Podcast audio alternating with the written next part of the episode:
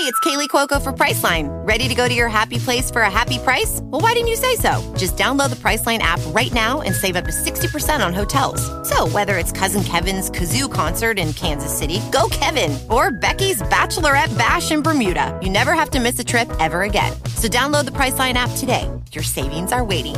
Go to your happy place for a happy price. Go to your happy price, Priceline.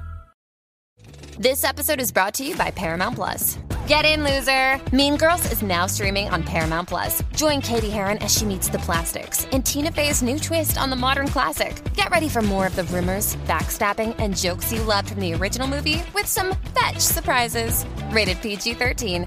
Wear pink and head to ParamountPlus.com to try it free.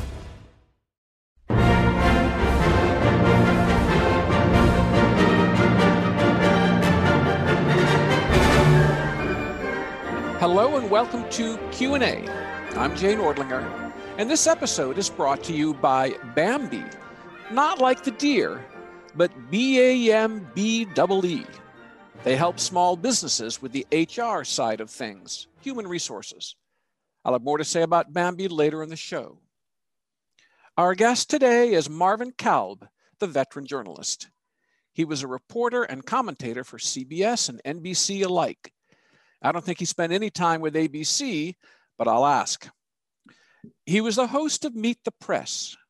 He was the founding director of the Shorenstein Center at Harvard's Kennedy School.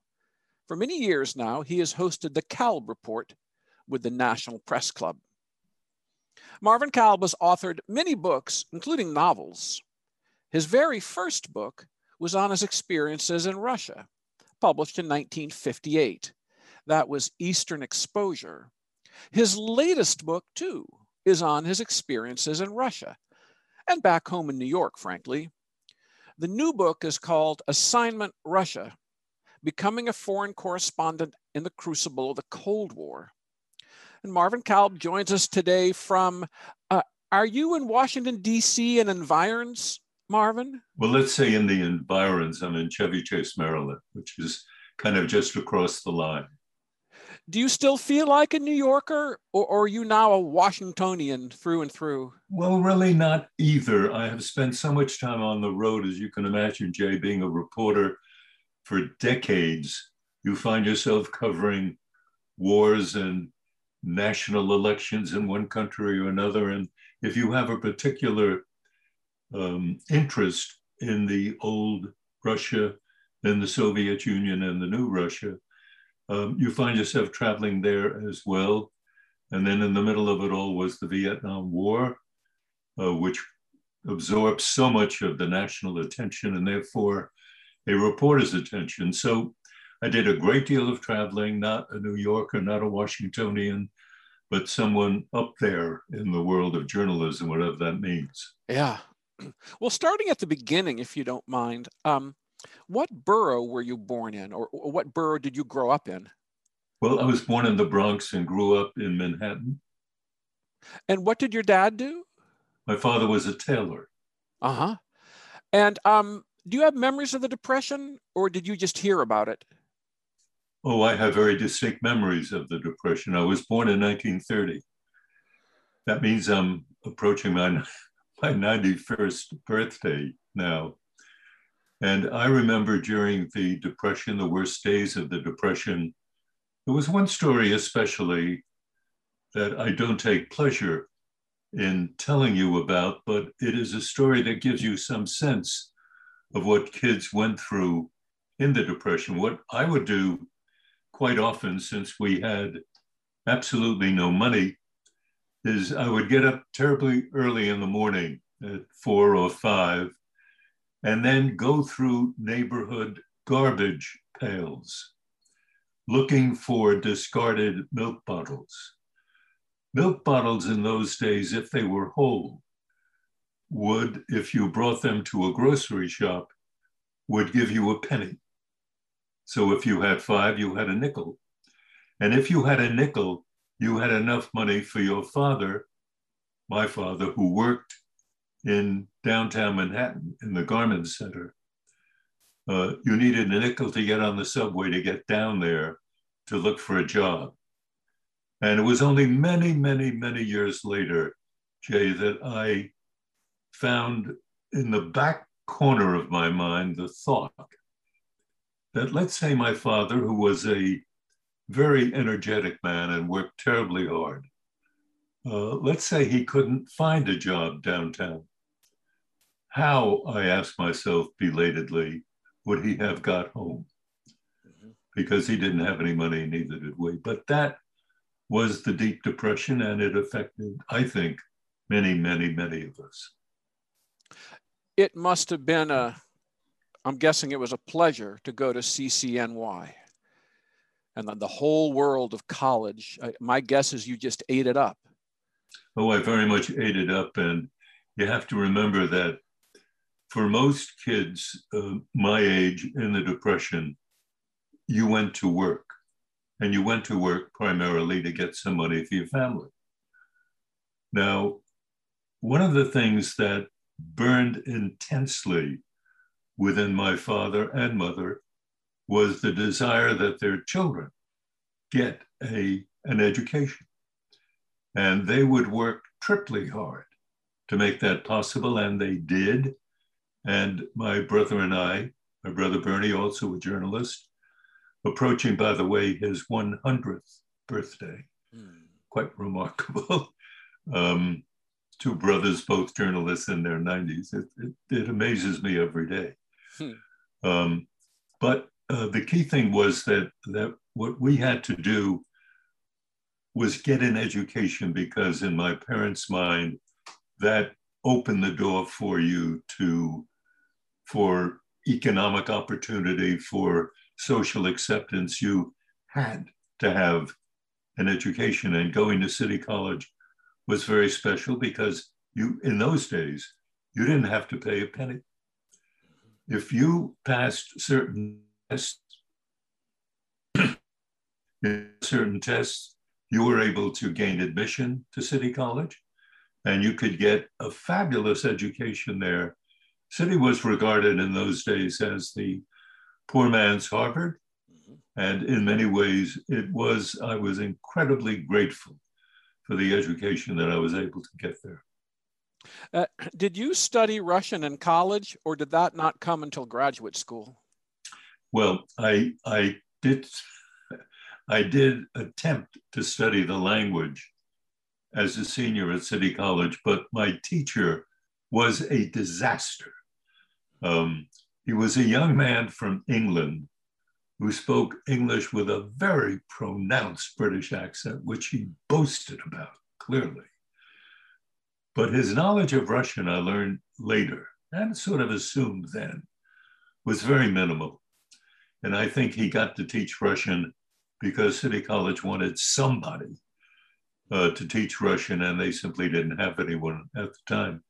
And this guy was awful, but I picked up little bits and pieces of the language and it excited me, in fact, Jay, to try to learn more. And I did when I then went on to graduate school. Now, did you what did you major in at CCNY? well, it depended on the year. I mean, I started as um, pre med hmm. to satisfy my mother. Of course. I, hmm. I then went on to um, pre law to satisfy my father. And I then sort of dabbled around in philosophy, English, until my brother asked me a very simple question What do you expect to do when you are finished with City College? Hmm, I thought for a moment, what would I be doing really? And like many, many kids in college, I simply did not know. I was still floundering about. But Bernie knew about my interest in history knew about my interest in current events. And because he himself was already a journalist working for the New York Times, he knew that I would look toward journalism as a possible craft. But I truly was interested in European history and Russian history, especially because of what happened during World War II uh, the US and Russia were allies during World War II. And I would keep a map in my bedroom um, with little pins that I would put into it, denoting where the Nazi armies were in the Soviet Union, and then where the Russian Red Army pushed the Germans back. And I would play around with that, and it absorbed me. Um, I would, I mean, no military expert whatsoever, but it the the military battles absorbed then my interest in where it was taking place, and that was Russia. And I had always been somewhat of a reader of Russian literature and European literature, so I was fascinated by it.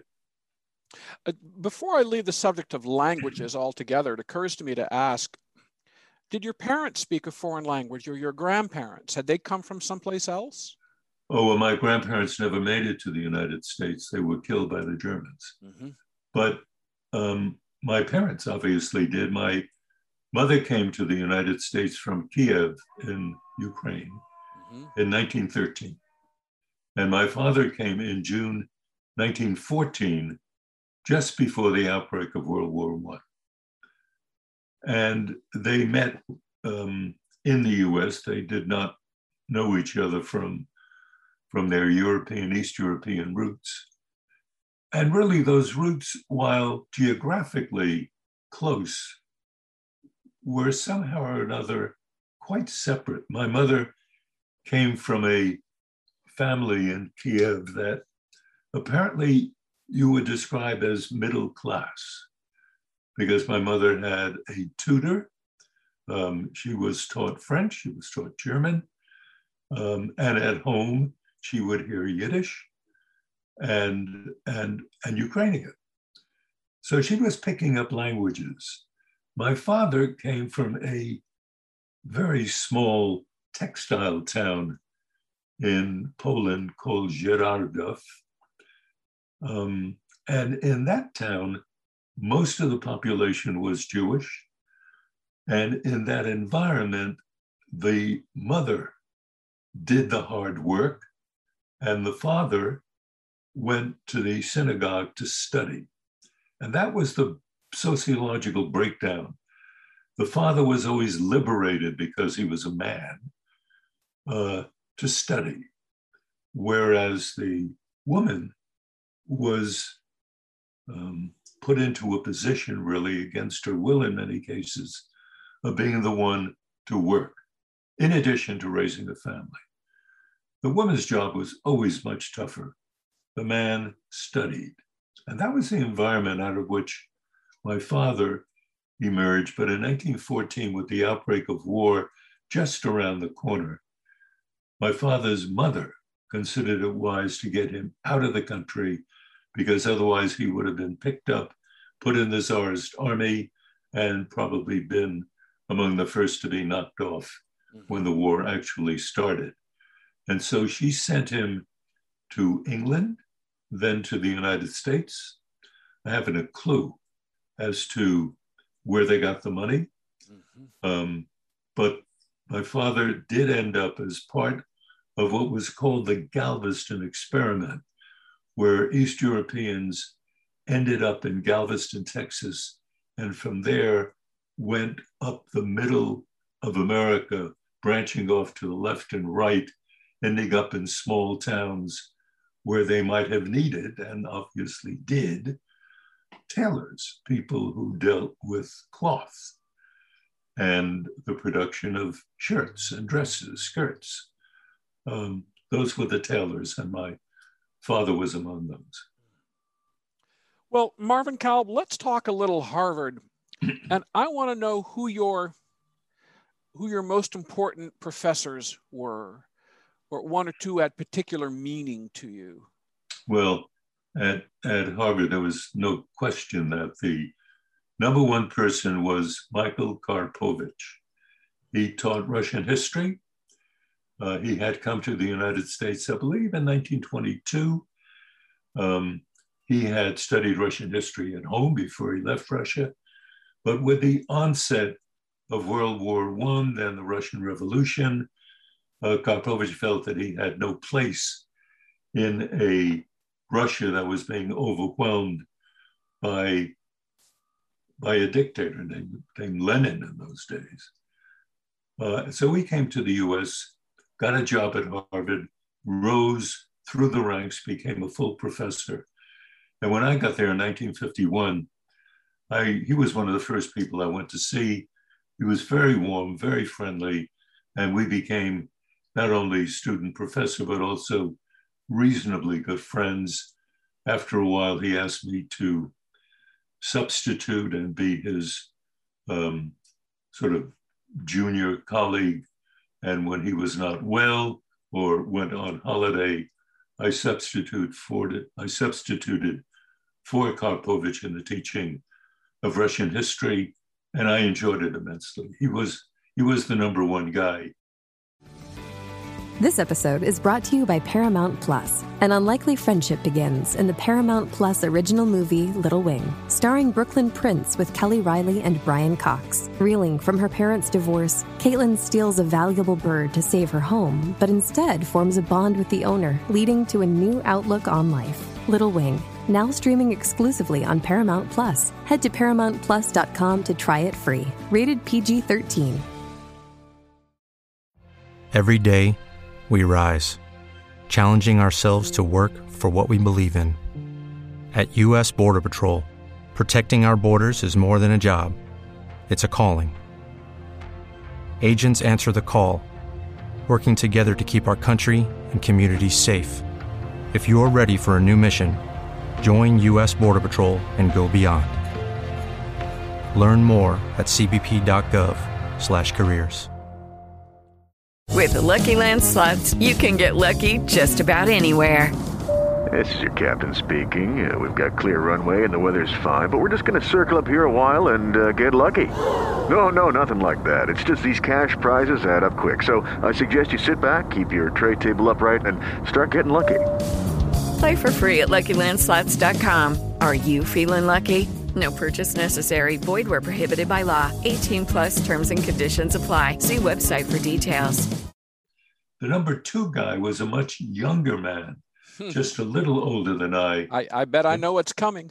Well, Richard Pipes is the name of the guy. Oh, I was I was thinking of I didn't know you were going to say Pipes. I thought you might say Henry the K, but No, I'm, no. I'm I'm a little too Henry, far no, ahead. No, no. Henry Kissinger was in a different world. He was in the government department. He was a treasured uh, graduate student over there who acted as if he was already a senior professor. Um, he had his own world, and Henry Kissinger always was a very special guy.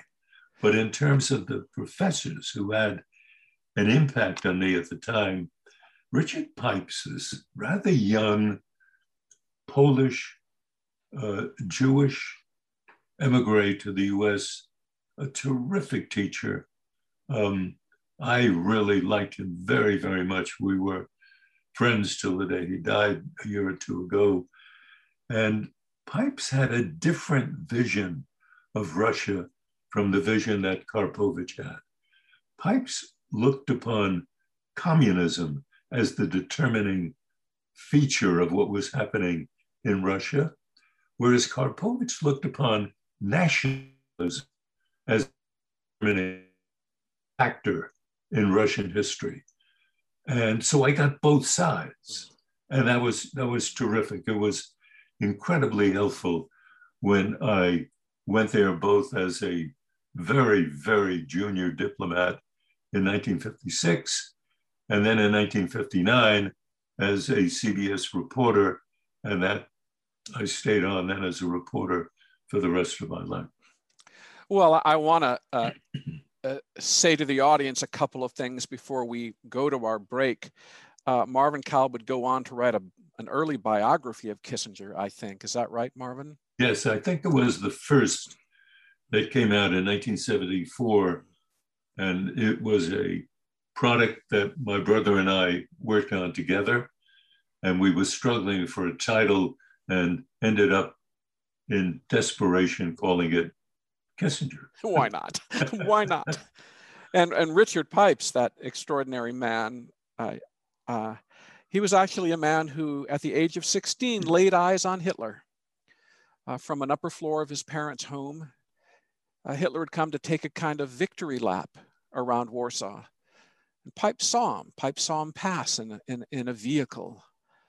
And uh, Pipe said many, many years later in his memoirs, he said he had never discussed the Holocaust, certainly in a personal way. And uh, he became a Sovietologist, as we used to call them, to have a way to deal with political evil, as I think he put it. He didn't want to look at the Germans a little personal. let's look at the Soviets. I found that very touching when he wrote his memoirs, and I think his his, his 70s. Anyway, a lot more to discuss. I'm Jay Nordlinger doing Q&A with Marvin Kalb, who is the author most recently of Assignment Russia. Back after this word from our sponsor. When you're running a business, HR issues can kill you. Wrongful termination suits, minimum wage requirements, labor regulations, and HR manager salaries aren't cheap, an average of $75,000 a year. Bambee, spelled B A M B E E, was created specifically for small business.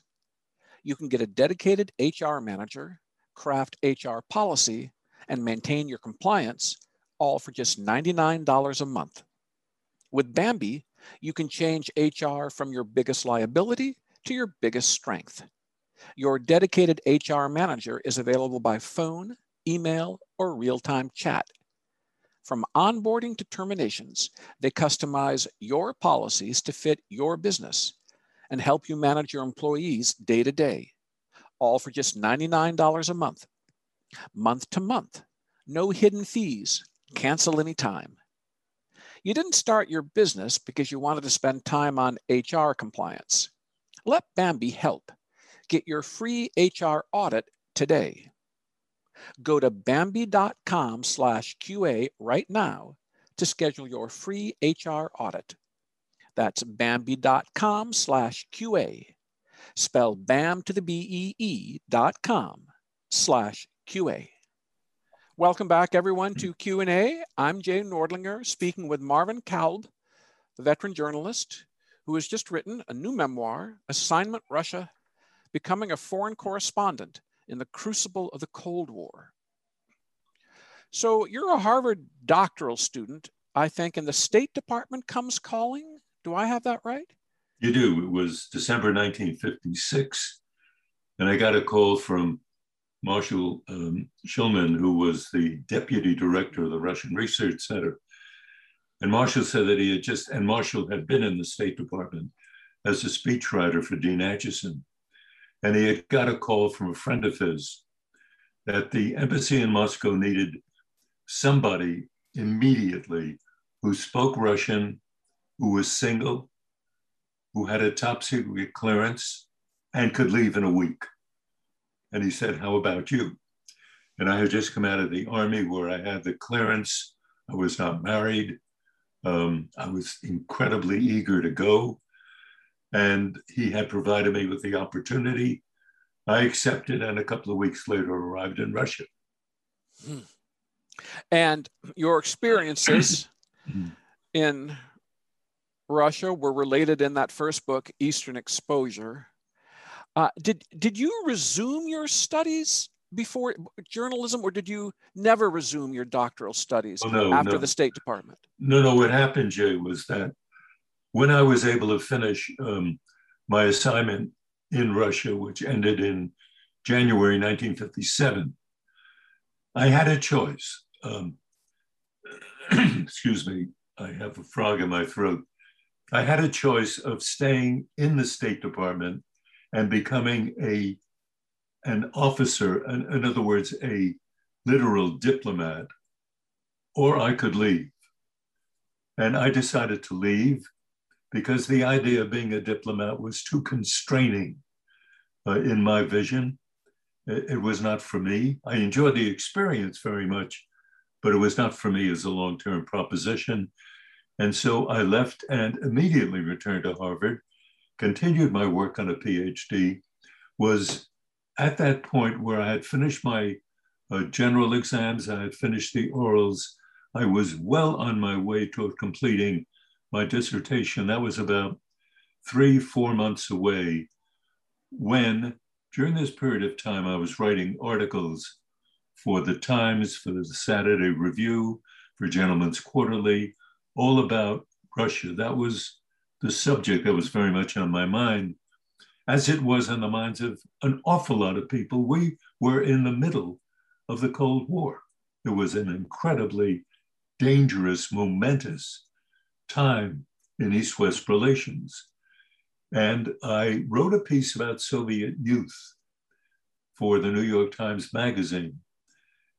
Uh, that, of course, comes out on a Sunday. And Edward R. Murrow, the great Murrow of CBS, uh, read it, liked it, and in the morning, Monday, called me. I was at Widener Library uh, doing my work, and very nice woman, a librarian, came over to me and tapped me on the shoulder and said, Marvin, there's a man on the phone who'd like to talk to you. I said, Who is it? And well, she said, He says he's Edward R. Murrow. Oh, I said, Forget it. Murrow is clearly not calling me. I mean, he's probably a quack. Just hang up on him. Now, I don't know if she actually hung up on him, but I kept right on working. I, it dropped out of my mind until late that afternoon. She came back and said, Martin, it's that same man again, he says, he said, why don't you talk to him? And I said to myself that, you know, silly, he's not calling me, but what the hell? Picked up the phone, and Jay, the minute I heard his voice, I realized what a total jackass I was and apologized profusely. He brushed it aside. Not important, he said. He always used to call me professor. I called him sir. That was the nature of our relationship. And um, he said, Professor, don't think twice about it. Be in my office tomorrow at nine o'clock. Can you do it? I said, Where? He said, In New York. Oh, I said, I'll be there. Got on a late train, was there well before nine o'clock. Um, his secretary said, You've got a half hour, no more. Mr. Murrow's very busy. I said, It's more than enough for me. Walked in, we talked for three hours um, was intensely interested in everything about the Soviet Union, everything about Soviet youth, uh, what they did, what was their sex life, what was their family life, when would they marry, uh, what did they think of when they thought of communism? Did they like it? Did they hate it? What was their sense? He asked me everything, and I tried to answer as best I could. And at 12 o'clock, the secretary again came in and she said, Ed, you've got a lunch. He said, Oops, sorry. Picked himself up, put his arm around my shoulder, and said, How would you like to join CBS News? Took me about two seconds to say, Yes, sir. I'd be delighted. And that began a 24 year stay at CBS. Why? It's an interesting question. Why I immediately said yes tomorrow uh, my mother had urged me, made me promise not to take any job, not to be distracted in any way. Finish your PhD, get the doctorate, then you can do just about anything you want. Um, but somehow or another, his influence on me, his, his being there for three hours with him, um, I don't want to say overwhelm me, but certainly did persuade me instantly that I wanted to work with him at CBS. Marvin, I wanted to ask you, it's on my list. What was the magic or magnetism of Murrow? Uh, why did people so venerate him? Uh, was it um, his persona, his mind? Uh, uh people, uh, he, he must have been an, an extraordinary figure. And, and I wonder if you can point to certain qualities. Sure. Um, first of all, if you were somebody who did not know him but only listened to him, or in those days television wasn't as dominant a force, would occasionally see him. He had a remarkable voice, that's to begin with. That's God given. You don't develop that, that's it. He also was an incredibly handsome man. So on television, he came through voice and appearance as somebody attractive, appealing. Mm-hmm. Then what was it that he was saying?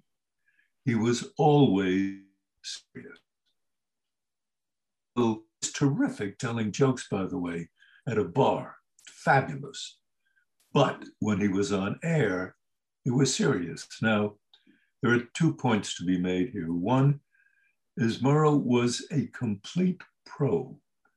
When he was on air in front of that microphone, when he knew what the story was, to convey the danger of the bombardment of London during World War II, he took a microphone and put it on the steps leading down into a um, place where people hid from bombing attacks.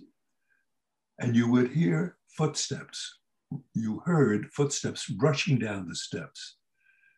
And Murrow would, would just say to you, because that's what you were hearing, those are the steps of Londoners rushing away from German bombs. In other words, he had a way of using the technology to enrich the story that he was telling. That was one aspect. He was a complete professional. The other aspect, which was the one that powerfully affected me, was Murrow was a man who understood during World War II the power of both totalitarianism to completely dominate your life and the power of an individual to control your life, the power of a dictator. And he was so negatively impressed by what Hitler could do in Germany and in starting World War II and bringing the horrors that he brought to so many people in so many different nations. Murrow felt this cannot happen in America. We must be on the lookout always for someone who could use the media to control the message, to dominate the political. Lucky Land Casino asking people what's the weirdest place you've gotten lucky? Lucky? In line at the deli, I guess? Aha, in my dentist's office. More than once, actually. Do I have to say? Yes, you do. In the car before my kids' PTA meeting. Really? Yes. Excuse me, what's the weirdest place you've gotten lucky? I never win and tell. Well, there you have it. You can get lucky anywhere playing at LuckyLandSlots.com. Play for free right now. Are you feeling lucky? No purchase necessary. Void where prohibited by law. 18 plus. Terms and conditions apply. See website for details. Hello, it is Ryan, and we could all use an extra bright spot in our day, couldn't we? Just to make up for things like sitting in traffic, doing the dishes, counting your steps, you know, all the mundane stuff. That is why I'm such a big fan of Chumba Casino. Chumba Casino has all your favorite social casino style games that you can play for free anytime, anywhere with daily bonuses. That should brighten your day a little. Actually, a lot. So sign up now at chumbacasino.com. That's chumbacasino.com. No purchase necessary. VGW Group. Void were prohibited by law. See terms and conditions. 18 plus. Political environment, and then to take over and impose a dictatorship, and he didn't want that in America. Marvin, before we leave the subject of Murrow, I want to bring up something controversial. Um, obviously, lives are long, or we hope we hope they're long and complicated. Um, not everyone is an angel. Um, it, my brother conservatives have always held it against Murrow that he advised Adlai Stevenson quietly, or, so one hears. I wonder whether you know, if, is this true, first of all, and, and does it matter? Number one, I don't know if it's true. Mm. I simply don't know. Does it matter? Maybe in some way it does, but I don't think it mattered with Murrow because what he said on air was what he was absolutely convinced was true. Mm-hmm. Now, he might have been wrong on occasion. I'm sure we're all wrong on occasion. Yeah. But basically, the thrust of his reporting was to be as close to the truth as he could possibly get. And when he was dealing with Senator McCarthy, for example, and when he did his very famous broadcast on March 9th, 1954, taking on Senator McCarthy, there was no question about it. There was an editorial tilt in the broadcast against McCarthy. but it was based on what McCarthy said himself. In other words, Murrow did cut the tape in such a way to leave you with certain impressions, but the impressions were overwhelmingly backed by fact. And that was what Murrow attempted to do. I, I, you know, this, Jay, we get into this very often when we teach journalism. What is objectivity? Uh, can people in America today believe everything that they hear on radio or see in a newspaper? Let us bear in mind that we are in, in my opinion anyway, in a new stage in American journalism today, where journalists are not, as I think Murrow was, above the fray, looking down, trying their best to analyze what was going on on the playing field. Now, many journalists are part of the political warfare.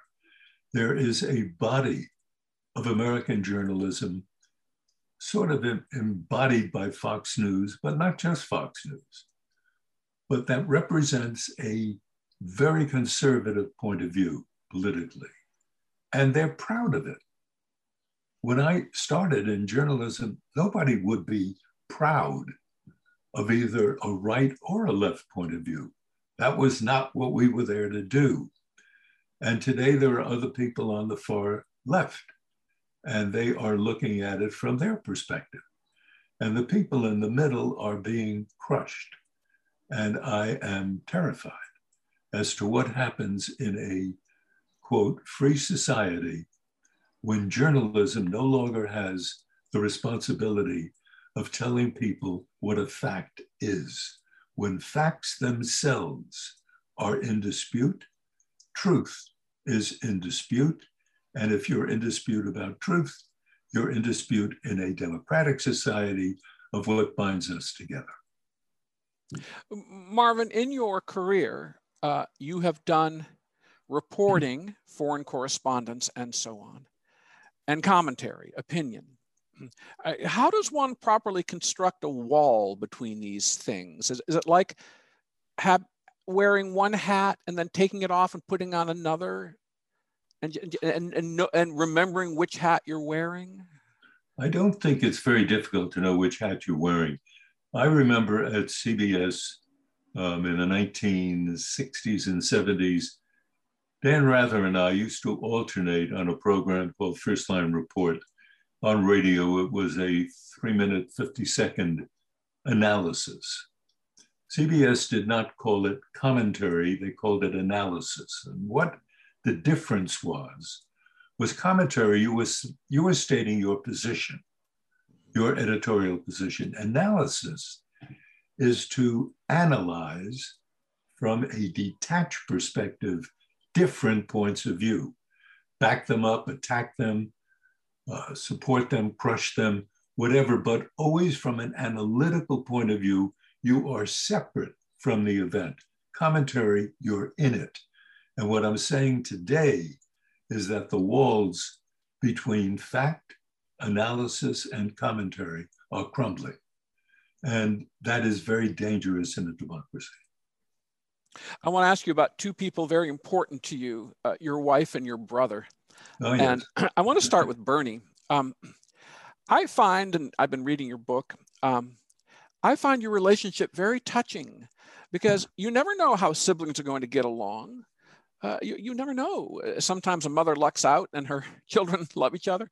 Uh, uh, sometimes it's it's not so lucky.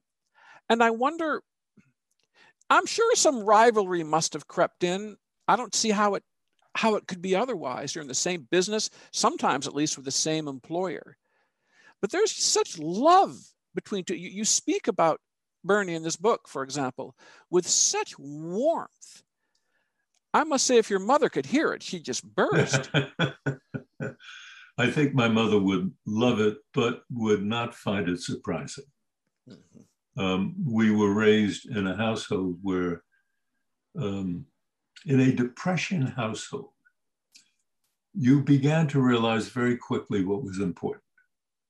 If you have, Jay, no money, I want to emphasize those words no money. and you have to eat and you have to live somewhere. The question becomes, how do you get it? Now, you go rob a bank, but that was not our way. So you had to get it in a different way. My father worked incredibly hard. And my brother did, and my sister did, my wonderful, wonderful sister, Estelle. Um, we all worked Did, terribly did, hard. did you did you say Estelle Marvin? Estelle is her name. I didn't know about Estelle. I'm glad to know about her. I didn't Yes. mean to leave her out. I wouldn't have left no, her no, out. no, no. Beg your pardon. She was, yeah. she was very much the kingpin. She was the oldest of the three of us. Oh my gosh. And- yes, and she very much kept body and soul together when my mother and father went out to try to uh, earn a living, uh, Well, run that- a very small cleaning store, etc. But we were talking about Bernie a moment Yeah. ago. He and I, there are eight years between us, but he has always been for me my older brother, and he would set the way, and I respected him. And he worked also very hard.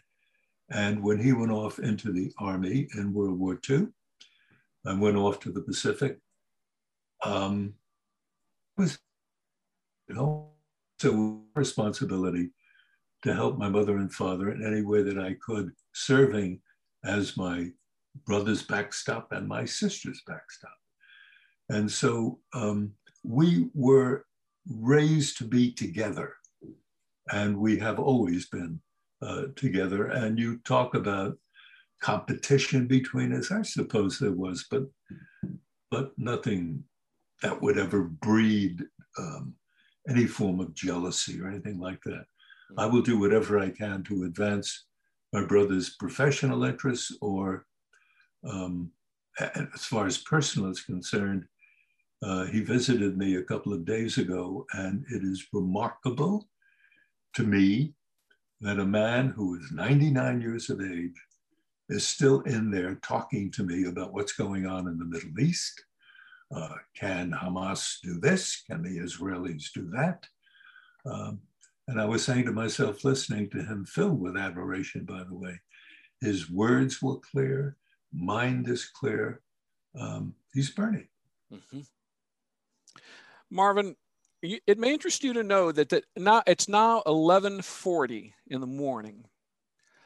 This afternoon, I'm going to Grand Central Terminal to meet a friend who's coming for a visit, and we'll probably meet at the clock. This is not as momentous as your meeting at the clock in Grand Central. July 1st, 1958, was it? 57. You had this blind date. Yes. It's like from a movie. Well, um, Did did you were you were you thinking of proposing within the first five minutes? no, probably took 10. Mm-hmm. But uh, I can tell you that uh, this was a blind date arranged by a friend, uh, the, the mother of a friend of my brother's. And because um, I was interested in Russia, had just come back, um, was going on for my PhD in Russian history. This was, um, I was sort of associated with the study of Russia in a very limited sphere. And this young lady, who I knew only by name, Madeline Green, um, had just finished Wellesley, and she was going on to get a PhD in Russian studies, those days called Soviet studies at Columbia. And um, so this mother thought it would be a good idea for the two of us to get together. And the way it was done in those days was the younger woman by six years, uh, turning to this older but unattached guy and saying, Would you help this young lady? Because you know about Russia and she's just starting.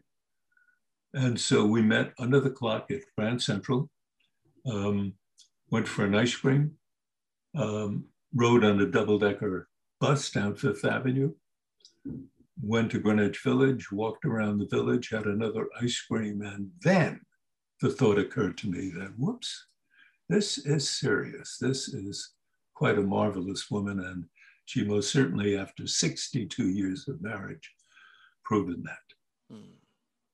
Well, Marvin, from the sublime to the ridiculous, or maybe to the dangerous, Vladimir Putin.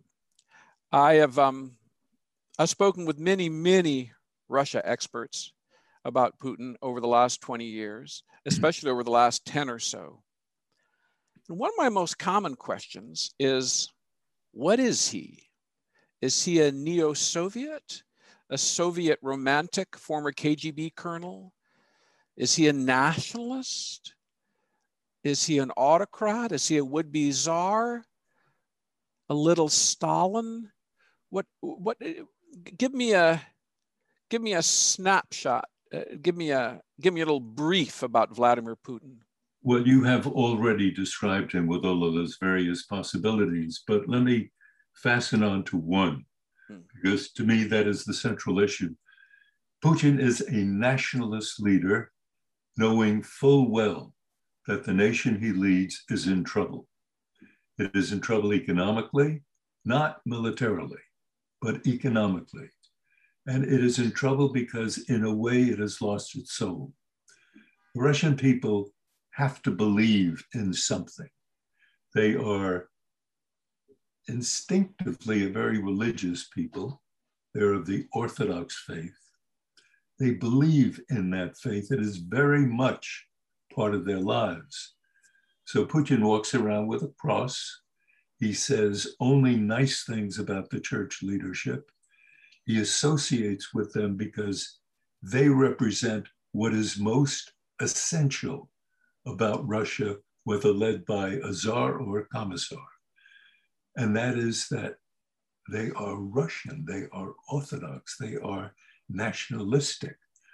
The person I was writing about for my dissertation, Sergei Semyonovich Uvarov, was a mid 19th century nationalist figure who came up with the phraseology about autocracy, nationalism, and, and orthodoxy he came up with the formula that Putin lives by today.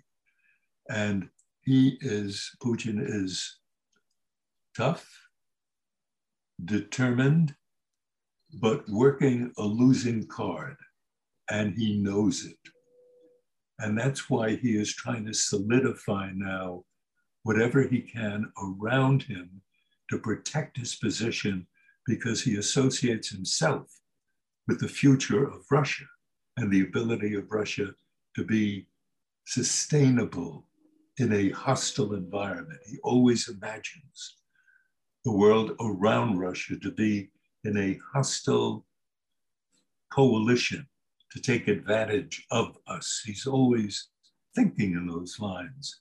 And he comes out of a KGB background where suspicion and conspiracy are simply second nature to the man. He, he lives by conspiracy and he's very smart and he plays angles and he is vicious. And now he is cracking down on all potential political elements in Russia in order once again from a weakened position to strengthen Hello, it is Ryan, and we could all use an extra bright spot in our day, couldn't we? Just to make up for things like sitting in traffic, doing the dishes, counting your steps, you know, all the mundane stuff. That is why I'm such a big fan of Chumba Casino. Chumba Casino has all your favorite social casino style games that you can play for free anytime, anywhere with daily bonuses. That should brighten your day a little. Actually, a lot. So sign up now at chumbacasino.com. That's ChumbaCasino.com. No purchase necessary. VGW. Void were prohibited by law. See terms and conditions. 18 plus. Four. Um, I don't think he will succeed, uh, but it may take a bit of time. Well, Marvin, thank you. Uh, uh, I want to go back to a previous leader in the Kremlin, namely Khrushchev, who gave you a nickname. Yes. Could uh, tell our audience about that? Well, it was interesting. With the July 4th uh, National American holiday celebrated in the ambassador's residence in Moscow, a place called Spaso House. And Khrushchev and the entire Politburo arrived, and that in and of itself was an indication to Ambassador Charles Bohlen that the Russians, particularly Khrushchev, wanted somehow to break out of the Stalinist mode and introduce reform into their lives and into the US Russian relationship. And there were only four of us at the embassy in those years, not now, in those years who spoke Russian. That was the ambassador, his two top deputies, and me. And I was really the kid on the block. Um, I was kind of a press officer, but I was essentially an interpreter or translator. I did whatever the ambassador wanted. That day, he wanted me to look after Marshal Zhukov, the defense minister, the great, one of the great military heroes of World War II. I had been a PFC in the US Army, and I thought the symmetry was too wacko out of line for a PFC to be looking after a Soviet marshal. But that's the way it was. And I went around with uh, Zhukov, asked him all kinds of questions. He loved to talk about his role in World War II. He was also a heavy drinker. He sucked back eight, I counted them, eight vodkas in a half hour. At which point, Khrushchev called us all up to him. And Marshal Zhukov was tipsy as he approached Khrushchev and blurted out, I have finally found a young American who can drink like a Russian. And I was drinking water, but he couldn't tell the difference. Um, Khrushchev was about five six. I'm six three. He looked up at me and he said, "How tall are you?" I said, "I am." And believe me, I don't know where this phrase entered my mind then, and I still can't figure it out. I said, "I am three centimeters shorter than Peter the Great." Khrushchev burst into laughter. When a dictator laughs, all people around everyone's laughing about uh, this young American diplomat being labeled Peter the Great. Every time after that, and when I came back for CBS in Moscow, Khrushchev would see me, he would always refer to me as Peter the Great. And that is what happened even in the May 1960 summit in Paris. I was still, in his mind, Peter the Great. And it really got me a couple of very good interviews with him. Marvin, um, I've been thinking about journalism, reading your book. I think about journalism every day anyway because I do it.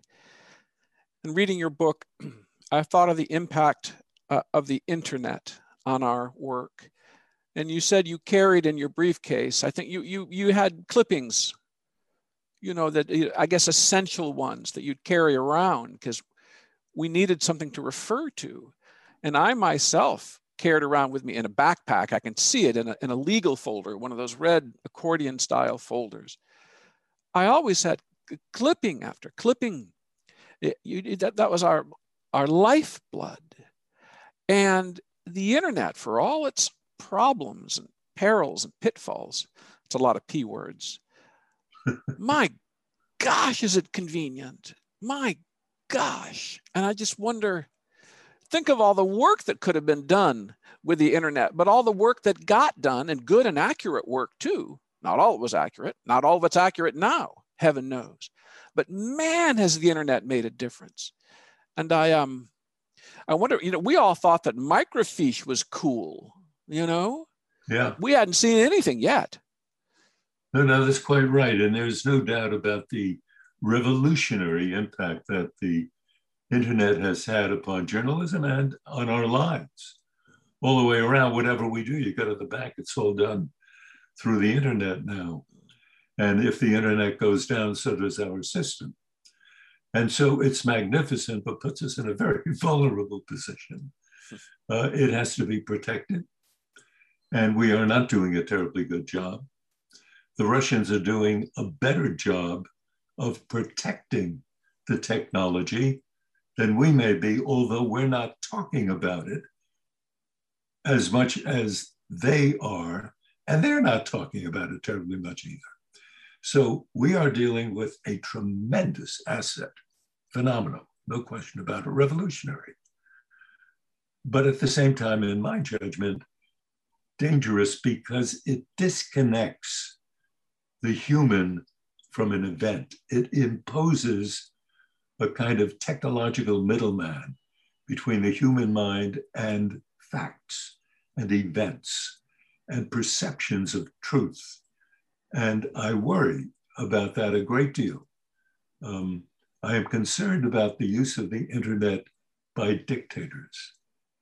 Because if we marvel at the power of the internet to open our minds to all kinds of things, the dictator has the same power to close the minds of those people under his sway. So, yes, it's great. And yes, it does wonderful things for journalism as well as anything else.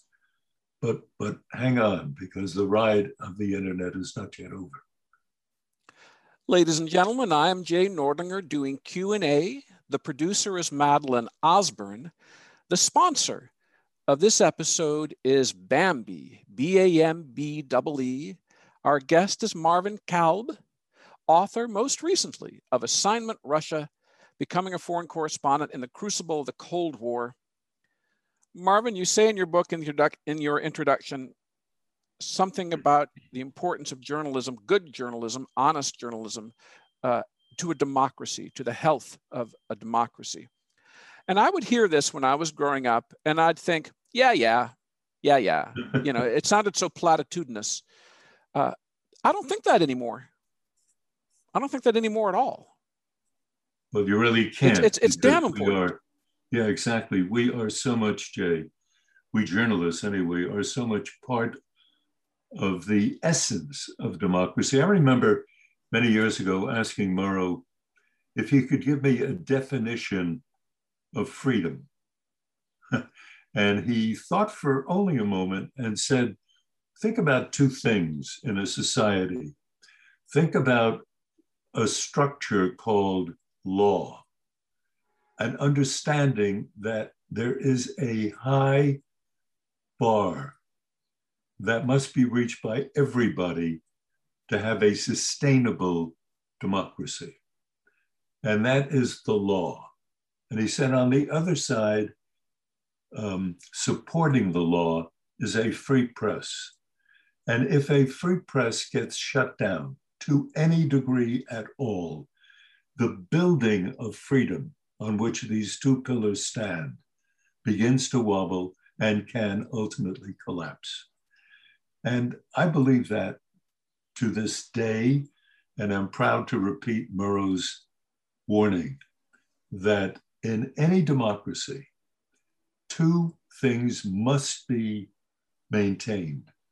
One of them is a system of law. You don't make up the law, you don't interpret it by yourself. There are systems put into play and the systems have to work. And the legal system is essential to a democracy. The other is a free press.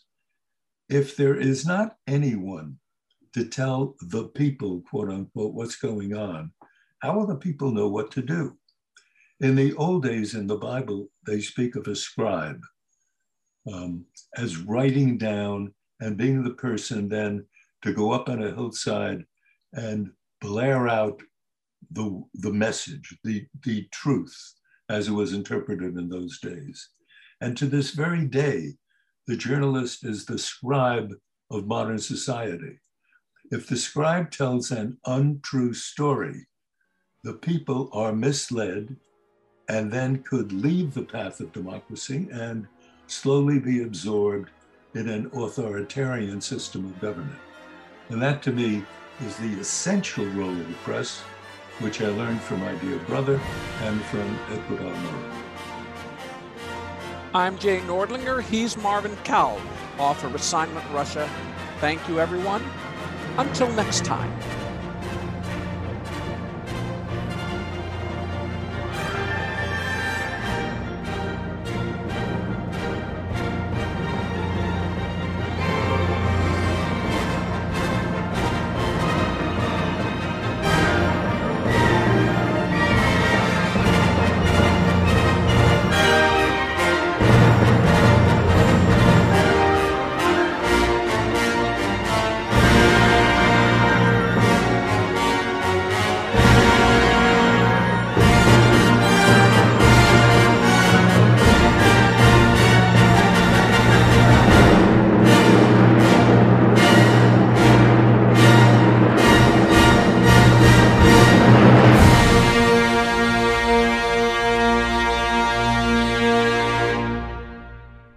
Ricochet. Join the conversation. Hello, it is Ryan, and we could all use an extra bright spot in our day, couldn't we? Just to make up for things like sitting in traffic, doing the dishes, counting your steps, you know, all the mundane stuff. That is why I'm such a big fan of Chumba Casino. Chumba Casino has all your favorite social casino style games that you can play for free anytime, anywhere with daily bonuses. That should brighten your day a little. Actually, a lot. So sign up now at chumbacasino.com. That's chumbacasino.com. No purchase necessary. Group. Void were prohibited by law. See terms and conditions. 18 plus.